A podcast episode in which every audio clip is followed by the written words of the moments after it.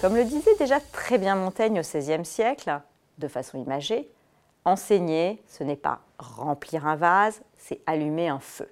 Pourtant, les systèmes de mesure et d'incitation des professeurs dans l'enseignement supérieur de gestion en France sont très majoritairement basés sur le nombre d'heures de cours. Ceci laisserait penser qu'il s'agit davantage de remplir des heures de cours plutôt que de susciter l'intérêt réel, pour reprendre l'analogie de Montaigne le système de pilotage par les heures de cours n'incite pas à l'innovation pédagogique. Le comptage du temps passé en heures pour le professeur reste la mesure centrale, quel que soit le type de pédagogie utilisé, l'apprentissage réel, le niveau de satisfaction ou d'implication des participants. Cette approche enferme le professeur dans une perspective selon laquelle il devient difficile de s'écarter du nombre d'heures de présence en salle de classe, puisque c'est ce qui est attendu de lui et délimite par là même sa rémunération et le temps qu'il va pouvoir consacrer à d'autres activités comme la recherche. Or, l'enseignement numérique modifie totalement le rapport au temps.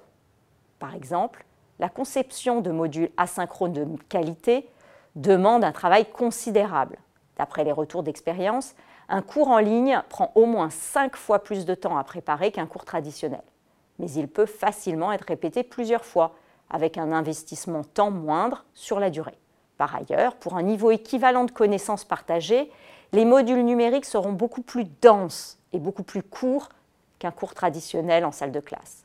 Comme nous avons pu le mettre en évidence dans notre étude, des systèmes différents existent à l'étranger, notamment dans les pays anglo-saxons, où l'unité principale est le cours lui-même et non l'heure de cours. Cela permet de s'adapter à des modalités et des formats renouvelés, comme l'introduction de modules asynchrones. Pourtant, cette unité est difficilement transférable dans la plupart des institutions européennes, notamment du fait de la diversité des formats de cours, en France notamment. Des innovations timides sont aussi apparues en Europe, mais aucune d'entre elles à ce stade n'a véritablement démontré son efficacité totale. Nous proposons donc de concevoir une nouvelle mesure qui s'éloigne de l'heure de cours, se concentre sur l'apprentissage et permette l'innovation pédagogique et la flexibilité nécessaires pour combiner différents formats. Nous souhaitons qu'à terme, les professeurs de management puissent réellement allumer des feux sans plus chercher à remplir un compteur ou un vase d'heures.